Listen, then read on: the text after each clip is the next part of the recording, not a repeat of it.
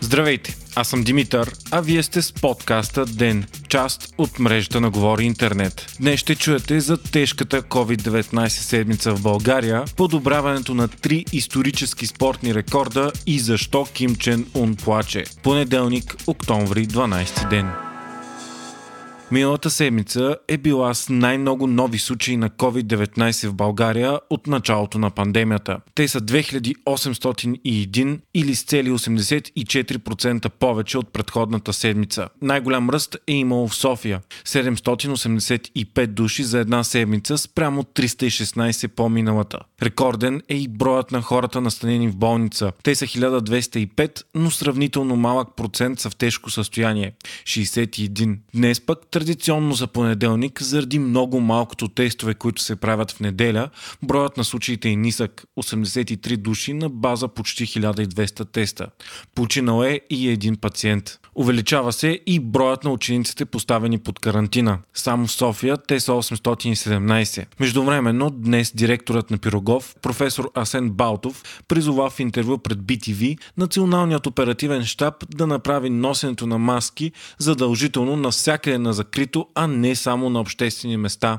Професор Балтов подчерта, че в момента носенето на маска, която да покрива устата и носа, не се спазва от много хора и това е една от причините за големия скок на новозаразените. Той смята, че маските са много необходими в офиса, където има струпване на големи количества хора на едно място. Днес пък излезе и новината, че коронавирусът SARS-CoV-2 може да оцелее по повърхности много по-дълго, отколкото се смяташе до сега, съобщава Reuters. Проучване на австралийски учени, направени в лабораторни условия, показва, че вирусът оцелява до 28 дни, много по-дълго от грипа.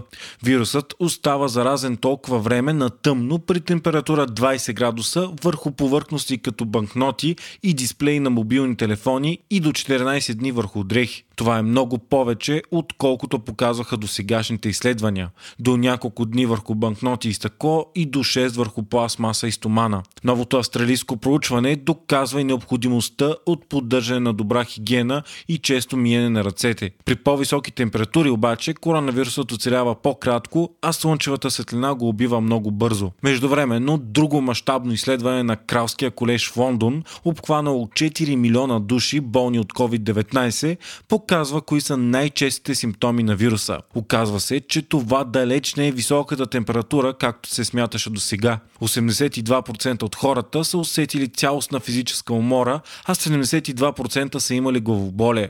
Загубата на обоняние се е срещала при 55% от заболелите, а около 50% са имали сухота в гърлото. При по-възрастните пациенти над 65 години пък често симптомите са и дезориентирането, объркването и затрудненото дишане. В рамките на един уикенд бяха изравнени три исторически рекорда в три от най-популярните и конкурентни спортове на планетата. Вчера в тениса Рафаел Надал победи с 3 на 0 сета водача в световната ранглиста Новак Джокович в финала на турнира от големия член Руан Гарос. Това е 13-та титла на Надал в турнира и общо 20-та негова титла на турнирите от големия шлем. С това си постижение Надал изравнява до сегашния рекорд от 20 титли на Роджер Федерер. Отново вчера пък пък Луис Хамилтън постигна своята 91-а победа във Формула 1, финиширайки първи на пистата Нюрбуринг на Гранд При на Айфел. С това Хамилтън изравнява историческия рекорд за смятания за най-легендарен пилот във Формула 1 Михаил Шумахер, който приключва кариерата си точно с 91 победи. Междувременно пък с нощи баскетболният отбор Лос Анджелес Лейкърс спечелиха своята първа титла на NBA от 10 години насам след победа на Майами Хит. За титлата основна роля имаше Леброн Джеймс, широко смятан за най-добрият баскетболист от терата на Майкъл Джордан насам. С триумфа си Лейкърс спечелиха общо 17-та титла в историята си, с което изравниха рекорда по брой шампионски титли в NBA на Бостън Селтикс. Успехът на Лейкърс идва след като по-рано тази година един от най-легендарните обичани играчи в историята на отбора, Коби Брайант, загуби живота си при тежка катастрофа с хеликоптер. Именно на него от отборът посвети титлата. още от деня. Русия изгони двама български дипломати, съобщава БНР. Това е очаквана огледална мярка, след като по-рано този месец България изгони двама руски дипломати в обвинения за шпионаж. Посланникът на България в Москва, Атанас Кръстин, е бил извикан в руското външно министерство и му е била връчена нота, с която двама български дипломати стават персона нон грата за Русия.